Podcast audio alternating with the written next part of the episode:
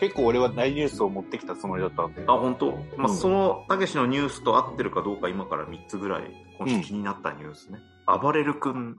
無人島から脱出するっていうアイアム冒険少年っていうのが TBS でやってんだけど、バッグ一つ持って、まあ、その中にはナイフとか、なんか必要最低限の工具みたいなのが入ってると。うん、で無人島から、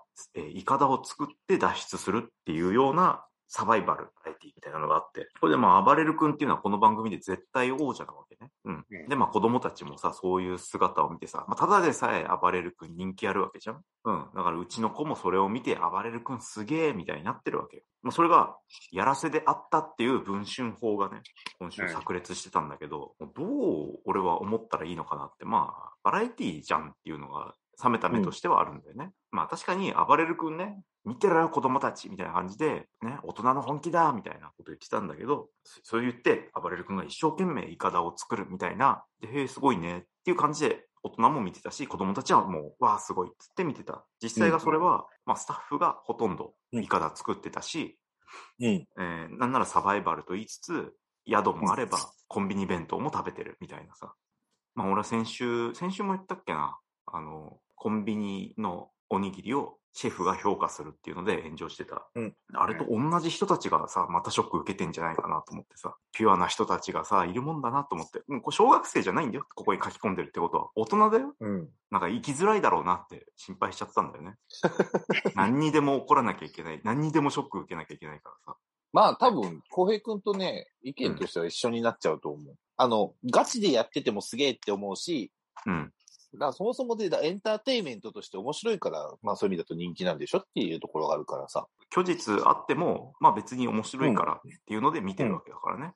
うん、いやこれねなんであばれる君だけじゃないんだよ、今週もう一個あったんで、それがはいはいはいもう中学生の段ボールあれを作ってる人がゴーストがいたっていうニュースがあってうん、うんあれは俺の作品なんだっていう年上の後輩芸人が告発してるっていうのがあって、うんうん、もういいよそれは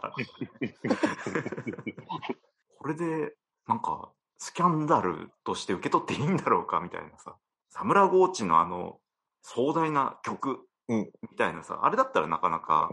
おい作ってないんかいってなるけどさ、その段ボールのセットはさ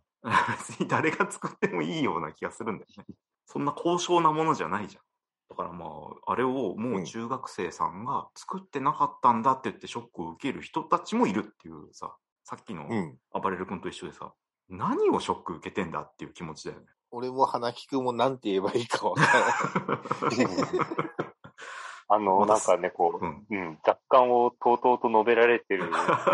況をどうしようかなって思いながらね、広げていこうよ、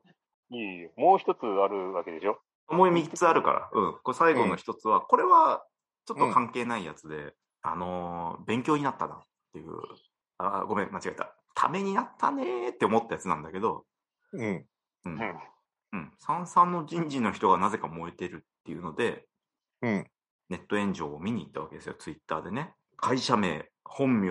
あと所属丸出しで、まあ、つぶやいてたわけなんだよね、うん、人事の仕事が分かったみたいなこと書いてて、会社に入れてはいけない人を見極める、これが人事の仕事だっていうことが書いてあって、どの辺がまあ燃えてるかっていうと、まあ就活生目線から見ると、ね、選ばれなかったらさ会社に入れてはいけないっていうレッテルを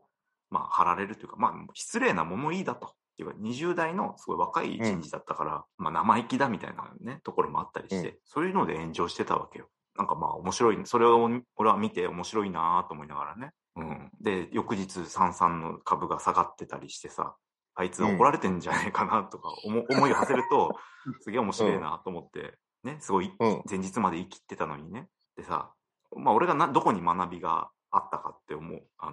人事部って社内の人間から見たら三々なんて、まあ、名刺なんていうの、うん、そうだね、名刺管理ツールのね、まあ、システム会社でもあるわけじゃん。ああいう内部のシステムを実際作ってるとか営業してる、うん、そういう部門からするとさ、人事なんてさ、あいつ大して何も知らねえぞみたいなさ、後ろ指刺されるような扱いだったりするぞっていうさ、そういう意見があったわけよ。社内的にはやっぱそんなに威張れた部署じゃないから、なんかそういう言い方が言うことでちょっと気持ちよくなってたのかなっていうのが腑に落ちて、あ、そうなんだっていうのが勉強になったね、俺はね。うん、なんかよくよく考えたら確かに、なんで威張ってんだろうなこいつって思う部署だよね。大変そうだなって思うけどな、俺は。うん、ちゃんと戦力になるかどうかみたいなのをさ、うん、考えてっていうのは大事じゃん。でもさ、俺にこう権限があるんだってさ、ふんぞり返れるような何かすごい権力があるわけじゃないじゃん、うん、粛々と選定して取るところじゃん、うん、だからなんか勘違いしやすい部分ではあるよなと思って、うん、そういうところがなんかあったよね、そういう風なやつも昔さ、どっかのね、なんかそれこそさ、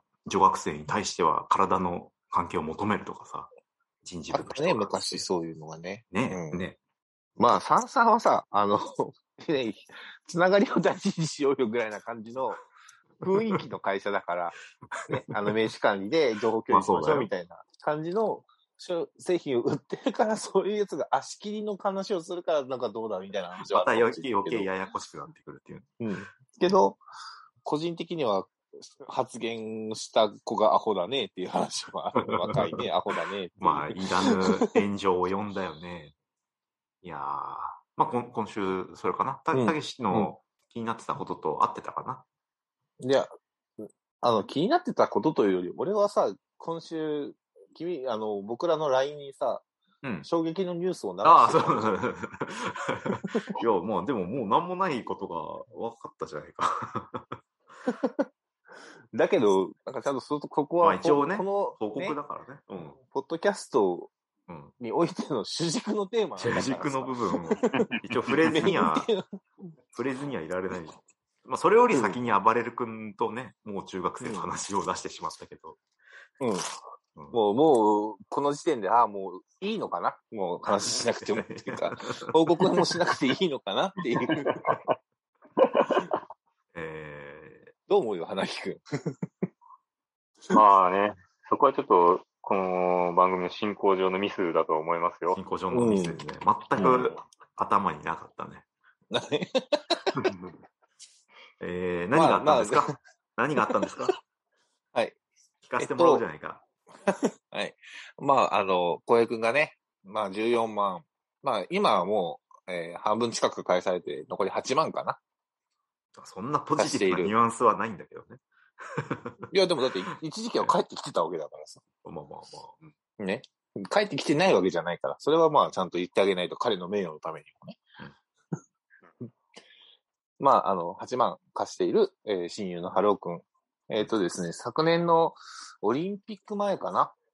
6月、7月ぐらいに、僕の LINE の方に、まあちょっとお金の無心の、なんか一回来ました。はいはいはい。でその時にはまあお金を貸してほしいと、満喫から出れなくなってるからお金を貸してほしいという話だったんですけれども、まあちょっとまあね、面と向かってじゃないと、まあ僕はお金を貸さないよっていう話で、まあ御徒町だっけなの満喫にいるっていうから、うん、じゃあちょっと粘って明日の夜7時ぐらいまでそこでいてくれれば、俺が金払うよ、じゃあ、っていう話をしたんですけれども、うん、まあ、じゃあ大丈夫、つって、切られて。まあ、う